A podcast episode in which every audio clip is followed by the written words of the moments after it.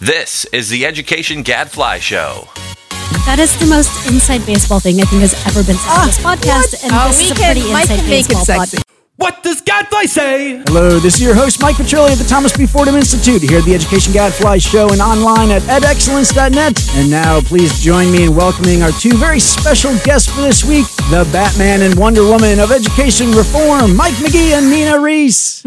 Thanks for having us. Hey, Thank you, Mike. welcome. Also joining us, Fordham's own Alyssa Schwenk. Thanks, Mike, and I'll take Supergirl. Supergirl, very good. I love it. Hey, for those of you uh, living under a rock, Mike Magee is CEO of Chiefs for Change. He is calling into the show uh, remotely from his secure office uh, or Batcave in Rhode Island. Uh, right? Is that right, Mike? Rhode Island? Uh, I'm about to get a, get on a train and leave my home state, but yes, that's where I am for the moment. Okay, and Nina's here in the studio with us. Nina is the CEO of the National Alliance for Public Charter Schools. All these CEOs, should should I be a CEO? I really like being president instead. Uh, although I have to say, another thing Donald Trump has ruined. or be CEO and president. Oh, that's interesting. I could I could try that. I could try that. Well, we have a very special show today to celebrate something quite momentous. You know what it is? The news that the current administration is thinking about eliminating the Office of Innovation and Improvement. Okay, Nina, this is an outrage. I'm just kidding. That's not what we're here to talk about, but it is an outrage. That is the most inside baseball thing I think has ever been said on ah, this podcast, and Oh, this we is a can- pretty Mike inside can make it baseball sexy. podcast. Oh my gosh. It- it- this was this is our legacy. Nina and I started this office. the best still the best office in the US Department of Education. How can a Secretary of Education who loves school choice and innovation kill the office that Rod Page set up to promote school choice and innovation? Exactly. Ah, but no, that is not the topic. we are here to talk about National School Choice Week. Let's do it in Ed Reform Update. All right, Nina and Mike are here to join us to talk about National School Choice Week. And what I want to know is how you are feeling. Are we feeling optimistic about the school choice movement, pessimistic, worried, concerned? And I don't want any spin. You know, Nina is so well trained at media training. She she is just uh, so, you know, so no bull here, people. I want to know you truly, honestly, how we should be feeling as a movement this year with National School Choice Week. Mike Magee, you want to go first? Uh, I'd be happy to. Um, you know, I would say, Mike, that on the whole, I genuinely do feel very optimistic. And I, I think that, as we all know, uh, change will always have its enemies, and changing America's public education systems is hard. But I think we've got so many examples now of systems that have changed dramatically and have really used charter schools as a vehicle to expand access to quality learning, uh, particularly for kids who are historically disadvantaged and need it most. So as I look across Chiefs for Change membership, there's so many exemplars of cities like Indianapolis, Denver, Washington, D.C., um, that have used charters to expand access to quality in really effective ways um, and have done it in a way that's also built you know, I think some real consensus um, w- within their communities. So it can be Well, I- done. it's not easy, um, but I think we've got some blueprints and some models now um, that other uh, cities and states can follow. All right. Well, well, that that that part makes sense. I I, I can buy that we've got a handful of models. I'm a little less uh, sure that we've got lots and lots of examples, and even some of these models are backsliding. I mean, Denver, where all of a sudden the, the district seems much less interested in starting charter schools, is putting out these performance reports that are overly rosy. You know, they're losing student population because of the changing demographics in Denver, and uh, and lo and behold, now that they're not a high growth city, they're not so in favor of charter schools. And then you got DC with its graduation rate debate, uh, and a morass uh, scandal. Uh, you know, so this shining example of a district that was responding to charter, uh, you know, charter expansion in positive ways, which it has in other ways as well. But still, it's it's blemished. Uh, so, anyways, Mike, you're wrong. We should not be optimistic. We should be pessimistic. Isn't that true, Nina? Well, I'm also optimistic, Mike, but I agree with you that there's a lot more work to be done. I think we've done a fairly good job of expanding uh, choices, primarily in inner cities. Yeah. We now have about over 6,700 public charter schools serving a little over 3 million students every day. But there's still millions of families who are waiting for their chance to attend a public school of choice, in particular a charter school, since that is the best form of public school choice. All right. a And what lot about of quality? I mean, so we've got all these schools that mm-hmm. that that's good. Hey, we believe in parental choice here at Fordham, but there are always concerns that some of those choices, well, they suck. You are right, but let me just finish what I was trying to say earlier. I think a lot of these families actually are not in inner cities. I think we have a lot of work to do to make sure that options are available for the rest of the country, students in rural communities that only have access to one school right now. So there are different ways of addressing that. And I don't know that what we're doing as policymakers and as advocates to really push the envelope on this front. As for quality, yes, we should be closing our bad schools. And just this last week, ECOT, the largest provider of uh, online education in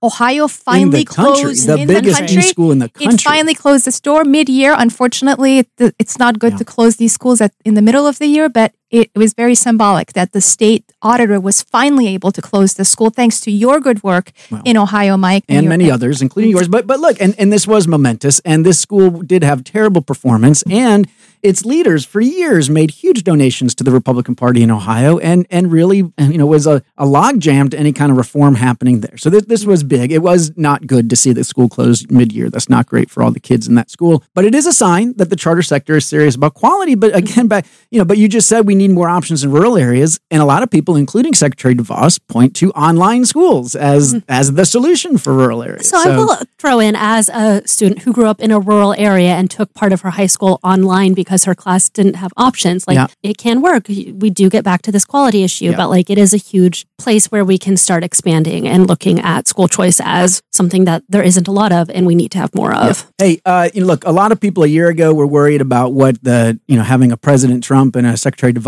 in favor of school choice would mean for the movement. Uh, what are you guys feeling on that, uh, Mike? Uh, you know, I'd say especially on on the left and left of center Democrats that support charter schools. Has this been a tough year? Are we in better shape than we expected? You know, I, I think, Mike, that um, the, the critical conversations around charter schools, um, certainly in the places where I work, are, are local conversations. And we've seen plenty of examples over the years of where the federal government can have some influence on the conversation about reforming schools. But the truth is, it has always paled in comparison to the power of the political conversation locally. Yeah. Um, and, you know, as I look at my members who serve about 7 million kids around the country at both the state and the local level, um, the ones who have been most successful in terms of driving meaningful change over a sustained period of time have engaged in really deep ways with their communities and the political constituencies in those communities and built some real consensus for intelligent reforms, including around school choice. Yeah, but are, I, I don't know. Are- Aren't the two of you? I, I don't know. Should we be worried that we're, we've got what is likely to be a Democratic wave coming, uh, and that that means you're going to have Democrats at you know running for governor, running for mayor, city council, all these different seats who may be running against. Certainly, they're going to run against Trump. They may, in some cases, run against Betsy DeVos, and they may run against school choice and charter schools. Well, I mean, what do we do about should be. I,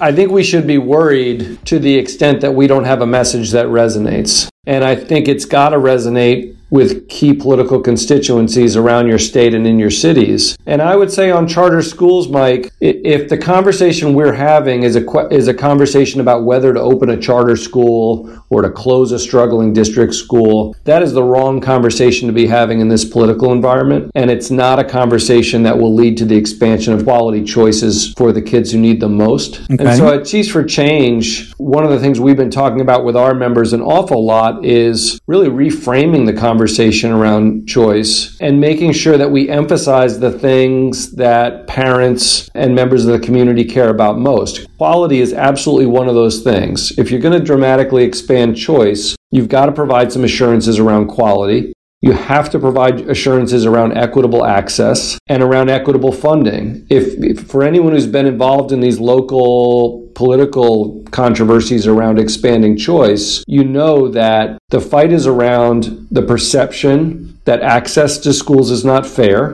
and the perception that funding is not fair. And it takes real visionary leadership and really strong communication to assure families and the public that what you're building is going to be high quality, that everyone's going to have a fair chance to access that quality, and that uh, opportunities are going to be fairly funded. And there's systems yep. building involved in that, but there's also a really important communications element to that work. And I think where we've seen the most effective expansion of quality choice options, we we've seen leaders who, you know, are driving a strategy like that. Yep. All right. Well, good. Well, oh, oh, Nina wants to get the last word in here. Yes, Well, I Nina. mean, just very quickly, I I think it remains to be seen if they will have an impact on the midterm elections uh, when the unions in Los Angeles, for instance, connected the charter school movement to Yeah. Betsy DeVos and Donald Trump, that did not end up actually sinking the odds of the reform minded Yeah.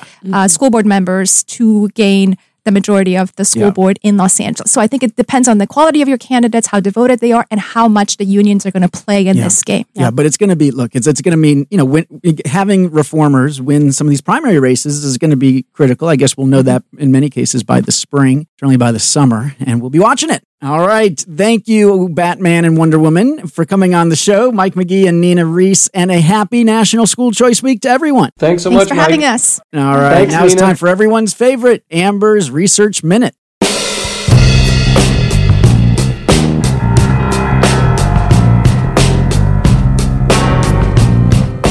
Amber, welcome back to the show. Thank you, Mike. Hey, did you see Wonder Woman? I did. And and are you disappointed it didn't, it didn't get nominated for any Academy I, Awards? I didn't realize that, but it should have been. I think it was great, and it was. Um, I don't. I don't know if she was a great actress or any of that, but it was a cool script. I'll say that. I had issues with the script, but I did like her. But I don't the know. problem. I guess people That's did not come to agree. Did not agree. There's So- a there's a lot of good movies in this. Anyway, year's she's got a really mix. cool theme song. Da-da-da-da. You remember that? How it goes? It's like so cool. when she comes out with her her lasso and everything. All right. Well, I'm excited. Look, I, I you know ha- having young children means I have seen almost none of these movies that people are buzzing about. Maybe I can start watching them. Aren't they close to 13? Like PG 13 is really just a guideline. Uh, We have taken them to a few Star Wars and things like Yeah. that. Well, Star Wars is Yeah, just but they're not going to want to go to Academy Award kind of movies. Uh, Have you met children? hey, I did used to teach here. all right, all right, fair enough. Okay, Amber, right. what you got for us? Well, you know, we're doing this event this week on discipline, and I really needed to read a study by one of our presenters. So that's what I did, did my homework. Uh, it's a new study out by UPenn scholars that examines the type of disciplinary practices used in the school district of Philadelphia and factors that impact whether schools are adhering to the district's goal of reducing suspensions. Wait a minute. We That did a study sounds on familiar. Philadelphia We did. school reform. This is School the sort of reform. qualitative component to that. Okay. Uh, I'll say it's mixed methods because it also has a pretty big survey component. All right. Use a survey data from all schools in the school district of Philadelphia in 2016, but relies heavily on over 80 interviews with principals and teachers, four focus groups, and multiple site day visits to a handful of schools. Okay. Okay. Uh, most of the research was conducted over 18 months between January 2016 and June 2017, several years after SDP, the school district, implemented various discipline reforms. Specifically in 2013, they revised their code of conduct by barring suspensions for all kindergartners, which is, we would say that's pretty sensible, right? Kindergartners. Uh, but also for all low level offenses across grades. And I think this is the one that's been a little bit more divisive. Um, so, in other words, if you did things like you broke the classroom rules or you used profanity, instead of you know that being optional for a out of school suspension they now require that those things must result in a less severe consequence. All right? they also penalize schools that overuse oss in the district school progress report evaluation process. I don't know what that means. I dug for that but apparently there's something that happens in the report card when you overuse oss okay, Uh, in addition training in the PBIS model of discipline this is the one that relies really heavily on rewarding positive behavior. Okay. Uh, was provided in more than 30 elementary and middle schools. Mm-hmm. And then some high schools, again, not sure how many, I kept looking, but anyway, some high schools also receive training in restorative practices with a focus on mending the damage caused by poor behavioral choices. Okay. Mm-hmm. Hmm. Key findings number one, qualitative data show a clear divide between how principals and teachers view discipline, including OSS. I mean, it was, if you haven't read this, like it is so jarring. Mm-hmm. Principals and teachers disagree about the appropriate use of suspension and the goals of the district's climate initiative. That's the, kind of the mm-hmm. language they were using. In general, principals believe that OSS is detrimental and agree with the district that schools should be moving away from them. Teachers are far less likely to express these views. Overwhelmingly, they believe that suspensions play an important role in maintaining order mm-hmm. and ensuring student learning. They report feeling isolated, unsupported, even undermined mm-hmm. by administrators when they find that a student needs to be removed. You read some of this focus group and interview data with teachers, they talk about students saying sexually inappropriate comments, cursing at the teacher, harassing other students, um, and they report these things. And in their view, they were not handled properly. Uh, number two, lest we think this is just a handful of teachers and focus groups, uh, the survey data I mentioned that was across the district, it had about a 57% response rate. Um, and it's largely supported the qualitative findings. 89% say OSS is useful for sending messages to parents about the seriousness of infractions. 85% say it's useful for removing disruptive students so that others can learn. Just 28% say that the negative impacts of OSS outweigh any possible benefit.